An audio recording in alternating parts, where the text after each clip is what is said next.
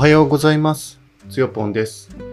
えー今朝のテーマは、久々ののりこ食堂、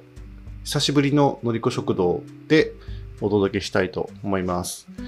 えーっと、今日は何日目だ？清川に来て、えーっと、3日目くらいになるんですかね。3日目ですね。えっと、今日はちょっと気温が高いですね。あのークーラーない部屋にいると32度ぐらいうん、9時の段階でそれぐらいあるので、ちょっと今日はあの暑くなりそうな日ですね。で、昨日ですね、あのちょっとね、鶴巻温泉というところにね、行ってですね、あのみんなでワイワイガヤガヤやってきたので、もうなんか、もう脳みそ爆発寸前っていう感じで、いろんななんか情報がね、インプットされたり、アウトプットされたりで、ものすごくその脳をね、なんか使った日っていう感じがしたので、本当に昨日はね、帰ってきたら疲れて、あのーまあ、頑張ってお風呂も入って、で、まあ、すぐには寝れなかったけど、あの、寝て、とりあえず今日はだから朝早くじゃなくて、朝遅く起きて、今この収録をね、しています。で、今日のね、テーマのですね、あのー脳みそ爆発寸前、えー久しぶりののりこ食堂というのでお届けしたいと思うんですけど、えーっと、まず、その、何を喋れるかな？えーっと、のりこ食堂ってそもそも何ですかっていうところをじゃあ説明しますね。えっと、のりこ食堂はですね、あの、アドレス会員の、えーのりこさんという方が始められた、まあ、食堂スタイルの、あの、コミュニティですかね。えっと、連絡は、あの、LINE のね、オープンチャットで、あの、今ね、登録者数が97人ぐらいいてですね、結構大きなオープンチャットに、ね、なってるんですけれども、まあ、そこで、あの、いろんなね、本日のメニューがね、報告されたり、今日はこんなメニューを作ったよっていうのがね、報告されたりとかして、すごくあの、和気あいあいと、あのね、楽しめるね、オープンチャットなんですけれども、もちろんオープンチャットが本体じゃなくて、ちゃんとその、えーっと、鶴巻温泉永定というね、あのアドレス拠点に行くとですね、あの、のりこさんの手料理が食べられます。もちろん、あの、有料になりますね。あの、食材費とか、あの、のりこさんがいろいろ仕入れてきたね、あの、食材とかね、ありますので、とでもとはいえですね、昨日出たメニュー、合計で、えー、6品、あ5品かなあ ?6 品かなうん。6品ぐらいありまして、でさらにあの昨日はですね、デザート、スイーツもね、あったので、本当もう何何品あるんだっていうぐらいたくさん出てきて、それで1人1000円ですね。いや、めちゃくちゃ、あのお得だし、すごく、しかもすごいあのね、楽しく食事ができたんですよね。で、今日のあの 話のポイントはですね、えっと、経緯と、その、まあ、のりこ、のりこ食堂と、あと、あの、オーストラリアとですね、あの、日本の人口密度の違いみたいな、まあ、そういう話をね、ちょっとしたいと思うんですが、まあ、でも、それポイントなのかっていうぐらいですね、今日はちょっとあの、まだ脳みそをちゃんと働いてないし、あの、なんか話したいネタがいっぱいあるので、あの、頭ごちゃごちゃになってるし、でさらに、もう一つだけ付け加えるとですね、さっき実は、同じ内容をですね、収録したんですけれども、あの、自分の、その、なんていうのかな、あの、録音環境のセッティングがなんかおかしおかしくなってて、あの、ちゃんと撮れてなかったですね。なんか、20分ぐらいなんか喋って、あの、録音停止ボタンを押して、いざ見たらデータが入ってないっていう状態になって、おいおいおいおいって感じになったんで、ちょっと今2回目をね、喋ってるんですけど、まあ、それでもなんか、あのー、1回喋ったので、まあ、それがなんか練習というか、ウォーミングアップになって、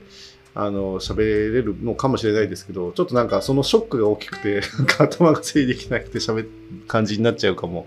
しれないですね。えっ、と、じゃあまず、あの、ちょっと気を取り直してですね、あの、喋ると、あの、経緯はですね、あの、いつもその、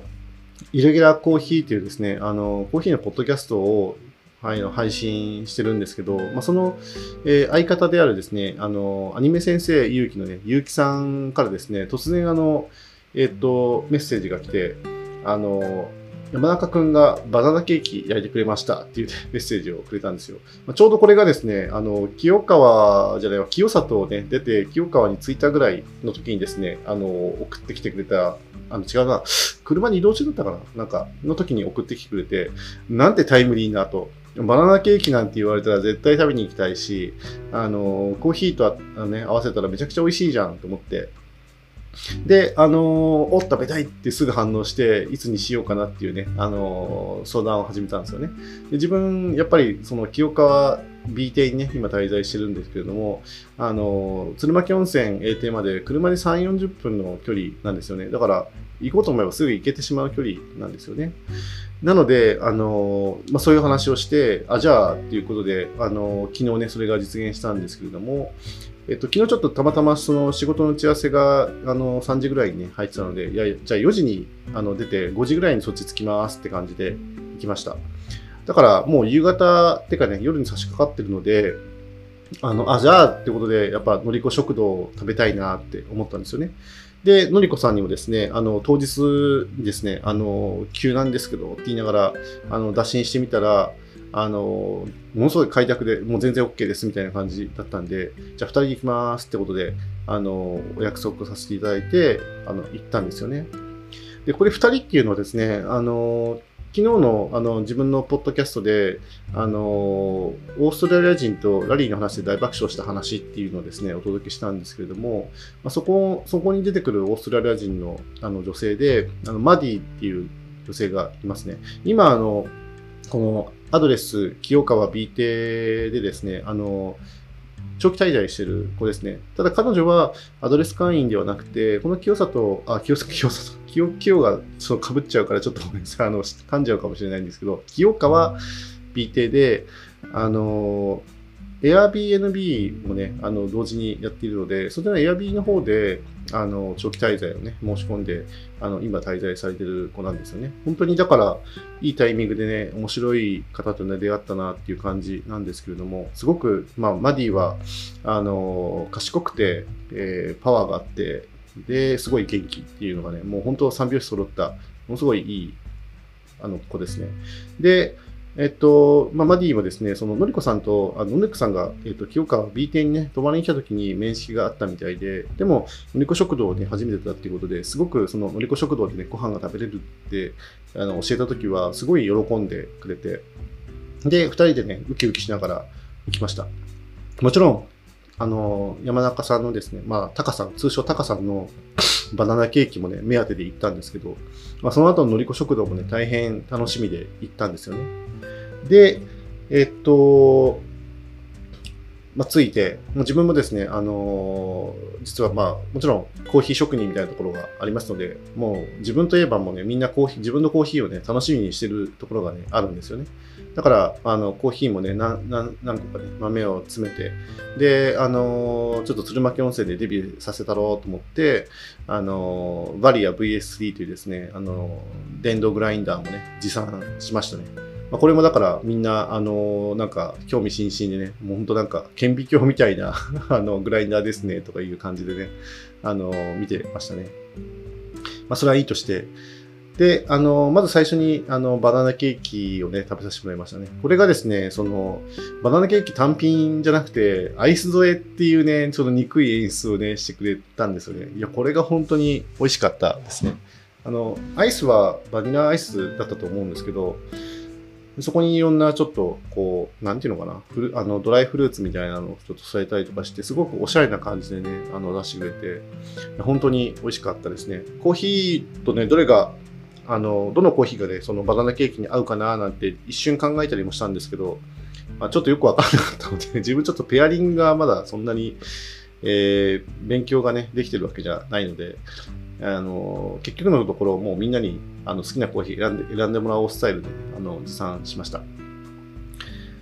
で、えーっと、その後に、あのそうですね、総勢7人かな、のりこ食堂を堪能させていただきましたね。まあ、同時に堪能したのは、まあ、自分含めて6人なんですけれども、えっと、まあ、なんか、皆さんもなんか久々にこんな、あの、大人数でね、食べるの久々だ、みたいな話をしていて、ま自分自身ももちろん、あの、大人数で食事したの本当に久しぶりだなと思って、最後はいつだったのか思い出せないぐらいですね、だいぶ前の話だなと思ったんですよね。で、こののりこ食堂ですね、本当にあの、昨日のメニュー、まあ、これがデフォルトなのかわかんないですけど、すごいたくさんのですね、あの、料理全部のりこさんの手料理。まあもちろんみんな、他のみんなもですね、あの、長期滞在してる子たちがですね、手伝って作ってるとは思うんですけれども、それでもすごくたくさんのメニューがありまして、まあ一つ一つちょっと紹介しますとですね、まずあの、野菜とスペアリブのね、梅煮というのがあって、あの、これ、あの、まあ、なんか、梅煮だから梅、梅干しをなんかこう、もう皮むいたものでですね、こう煮込んだようなですね、あの、スペアリブ。すごくあの、さっぱりして美味しかったですね。あの、それからローストビーフのバルサミコソースっていう、これもですね、あの、ものすごい絶妙な柔らかさ加減と味付けで、本当に美味しかったですね、これは。うん。もう、それぞれがもうとにかく全部美味しいんですけど、まあそんな感じなんですよね。えー次がですね、アーリーレッドバターソテー。これはですね、アーリーレッドというですね、あの、なんか、さつまいもの品種があるみたいで、まあ、それをバターソテーって書いてあるんですけど、まあ、自分の感想としてはこれはですね、あの、塩味がすごくね、絶妙な感じで効いていて、なんかどこかね、ほんのり甘さがね、もうたっぷり含んでるというか、もうな甘さ、ほんのり甘さがたっぷりってちょっと、日本語的には、あの、相反することをね、言ってるんですけど、でも本当にそんな感じなんですよね。だから塩味が主役なので、あの、その絶妙なその塩加減がすごく美味しいっていうのもあるんですけど、まあ、どっかなんかその、やっぱさつまいもの甘さだとか、なんか他の甘みが入ってんじゃないのかな、みたいな。で、最初はなんか蜂蜜を疑ったんですよね。これ蜂蜜入ってるのかな、みたいな。で、みんなにその蜂蜜入ってるかもって言ったら、みんなそれうなずくぐらいですね、本当に甘いところがあって、本当にこれ美味しかったですね。で、次がですね、あ、むしお味噌汁ですね。お味噌汁は、あの、すごくシンプルな味噌汁ですね。おそらく木綿豆腐と、あの、わかめの、まあ、白味噌か、まあ、合わせのお味噌のね、味噌汁で、本当にこれは素朴な感じで、とても美味しい感じでしたね。でも、もう6人に継いだらですね、もうすぐ売り切れになっちゃったっていうぐらいですね、あの、の味噌汁ですね。で、最後、最後でもないけど、あれか、あとね、こうデザートでね、最後出てきたのが、えーゴルゴンゾーラとリンゴピザの蜂蜜かけですね。で、これがすごいのがですね、蜂蜜なんですけど、のりこさんが今、その、蜂蜜にね、ハマってるっていうのはですね、前からその、のりこ食堂のオープンチャットでね、よく、あの、拝見させていただいたんですけれども、もう、あの、のりこさんの蜂蜜の棚みたいなのがあって、そこを開けるとですね、20種類以上の蜂蜜がね、こう、並んでて、もう、なんか、すごいたくさんあるので、全然その、覚えきれないぐらいですね、いっぱい入ってるんですけど、だから昨日の蜂蜜はどれが出てきたのかちょっともうね、記憶が怪しくて、あのちゃんと語れないんですけれども、あの、その本当に蜂蜜ソースがけがですね、本当もう美味し美味しかったですね。あの、ピザと蜂蜜って合うっていうのはですね、前の経験上で知ってるんですけれども、やっぱちょっとなんか、蜂蜜の甘さがね、やっぱりちょっとなんか違うなという印象はあるし、なんか本当に子供にも寄せないし、大人にも寄せないというか、なんかその味のそのさじ加減が絶妙なところにあるね、美味しい蜂蜜っていう感じですね。で、ゴルゴンゾーラのね、チーズ。まあこれもかなりね、癖ありの、もちろんゴルゴンゾーラってそもそも癖ありなので、あのたそれがね、美味しい食べれる人とそうじゃない人がいるのかもね、知れないんですけれども、自分はあの全然問題なく、だからそのゴルゴンゾーラの強い癖をですね、蜂蜜をかけることで、よりなんか、なんていうのかな、すごく特徴のあるですね、あの甘くて、えーそのアクセントが効いた、まあ、ゴルゴンゾーラの塩味というか、あのキャラクターですよね、が引き立つような、まあ、そんなね、ピザになってて、本当に美味しかったですね。うん最初のあのか、そうそう、これ余談ですけど、のりこさんからその、えー最後のね、ピザをつけないと800円でいいですよ。ピザをつけるなら、あの、1000円いただきますみたいなね。まあ、一人もちろんその1000円という意味なんですけれども、それはそんなの、たった200円の差でこんな美味しいものね、食べないんだったら、それはもったいないっていうか、もうそんなの言われたら、もう、両方全部お願いします。もうフルコースでお願いしますって、まあ、言いますよね。で、あの、やっぱその、それが、その選択がね、正しくて、まあみんながその美味しいものを食べてる時にですね、自分お預けみたいなね、なんかちょっとそれは、それはなんかありえないなと思って、ちゃんと頼んどいてよかったなって思いましたね。で、そのまあメニューのね、リストの中に自分のコーヒーがね、つよぽんさんコーヒーって書いてありますね。はい。あと、あの、白米ですね。やっぱでもおかずがね、たくさんあって、すごくその、美味しかったので、やっぱご飯もね、おかわりして、ついついなんか白米をですね、2杯も食べてしまったというですね、ちょっと、これはちょっと自分にとっては、あの、愚行だったなって思うんですけど、でもまあお腹いっぱいになって幸せになったからよかったかなという気はしますね。あの、だから今朝はですね、あの朝食もう抜きました。あの、16時間断食じゃないですけど、あの、なんていうのかな。もう、朝食食べな、食べ、あの、一旦抜いた方がですね、あの、健康には良さそうなんですよ。やっぱ夜しっかり食べ、食べ過ぎちゃったら朝は抜いた方がいいっていうのがですね、まあ自分の周りの通説になりつつあるので、まあ自分もそれにね、習ってね、まあ今、16時間断食中ですね。まあコーヒーは、あの、さっき入れて飲んだんですけど、はい。ということですね。えー、で、昨日は、まあ、ちょっと3つ目の話ですね。そのオーストラリアと日本の違いみたいなところのね、テーマにですね、あの、結城さんがね、また面白い提案をね、彼は結構いつも、みんなが集まるとですね、その話題提供じゃないけどしてくれるんですよね。彼がまあ、その、話題にね、投じたのはですね、あの、オーストラリアのなんか特徴というか、オーストラリアに関しては何でもいいから思いつくものをですね、山手線ゲームで喋ろうみたいなね。まあでも、みんな、あの、なんていうのかな、そんなにこうテンポよくね、山手線ゲームってなんかこう、トントンって叩いて次を喋って、またトントンって叩いて次を喋るみたいな、まあ、そういうのが山手線ゲームだと思うんですけど、あのー、やっぱりそんなみんな、あの、潤沢にですね、オーストラリアのやっぱ知識が、ネタがね、頭に入ってない感じで、だんだん途中からみんなあの、Google 検索をね、始めたんですけど、で自分が Google 検索してて気になったのが、人口密度の違いなんですよね。あのオーストラリアの人口密度ってあのキロ平米あたりあの 3. 点何人っていう感じなんですけど日本の平均って300人以上なんですよね。で東京に至っては500人超えてるらしくて1キロ四方以内に500人いるってちょっとやばいなって思ったんですけどオーストラリアの本当にあの何百倍ってっていうねその数字自体自体がめちゃくちゃすごいことだなと思って。本当にやっぱ東京とか日本ってやっぱね、ちょっとね、みんな狭いところにひしめき合って住んでるんだなっていう印象がありましたね。もちろんその、どうしてその人口密度の差とか、あの、それから人口の差、えー、っと、日本は1億2000万以上に対して、あの、オーストラリアって2200万人ぐらいならしくんですよね。なんか、そんなに人数が少なくて、なんかいいのかっていうね、ちょっと、なんかいいのかというか、なんて言ったらいいのかな。あの、あ、なんか、人間が少ないとどうなるんだろうみたいなね、ちょっと素朴な疑問が湧いて、まあ、そんな話をですね、ちょっとそのコミュニティに投じたんですけれども、ちょっとテーマが深すぎて、なんか投じるコミあのネタとしてはですね、ちょっとふさわしくなかった可能性もあるんですけど、でもなんか自分的には、その、オーストラリアと日本の違いをですね、あの知るいいなんかきっかけというかね、チャンスになってるのかなっていう気がしてね、なんかちょっと気になったんですよね。まあそんなような感じでしたね。まあそんなようなその一連の手続きというか、あのコミュニケーション、カンバセーションですね、なんか昨日は半分英語、半分日本語、で、時折なんかスパニッシュとフランス語が混じるっていうですね、まあなんかそんな会話になってですね、まあ、あの、まあ、マディがですね、やっぱフランス語もで話せるみたいなので、帰りの車の中はですね、なんか、あの、フランス語もちょっと入ってですね、まあ、自分が知ってるフランス語とかですね、まあ、マディのあの喋るのを真似して発音してみたりして、エクセントって言われたりした、まあ、褒められたりしながらですね、楽しく帰ってきたんですけど、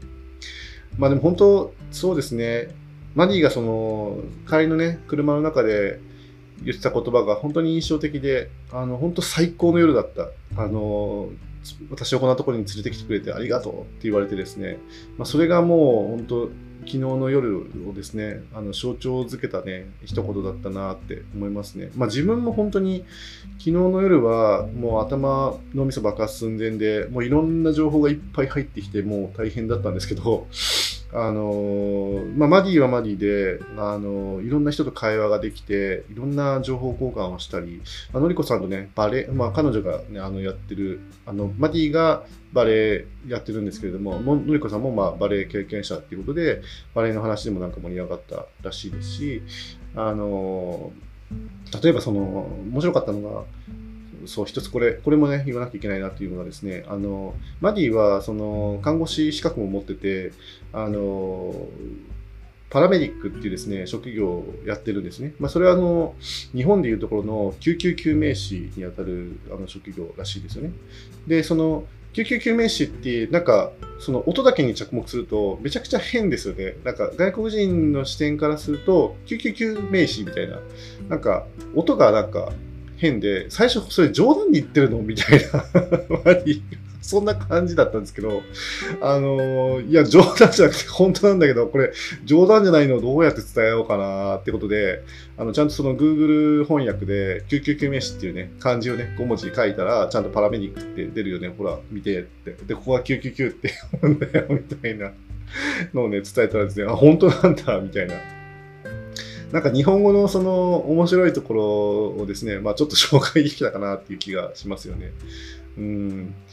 救急救命士ってなんでそういう風にしたんですかね 確かになんか、このネーミングつけた人って何を考えてこれにしたのかなってちょっとね、あの、面白いところがある。でも、まあ救急で、その、アージェントがね、その状況で、そのエマンジェンシーというか、アージェント、状況で救命をする人だから、救急救命士で、まあ、普通にその確かに日本語としてはですね、何も間違ってないし、あの、無駄な情報がね、一切なくて、とても、あの、その、や、あの、役目をね、あの、的確で表した言葉ではあると思うんですけど、確かにでも、音の観点からすると、めちゃくちゃ面白い単語だなと思ってね。昨日はね、そんなような、まあ、そんなようなお話をですね、延々とというか、たくさんしたので、本当に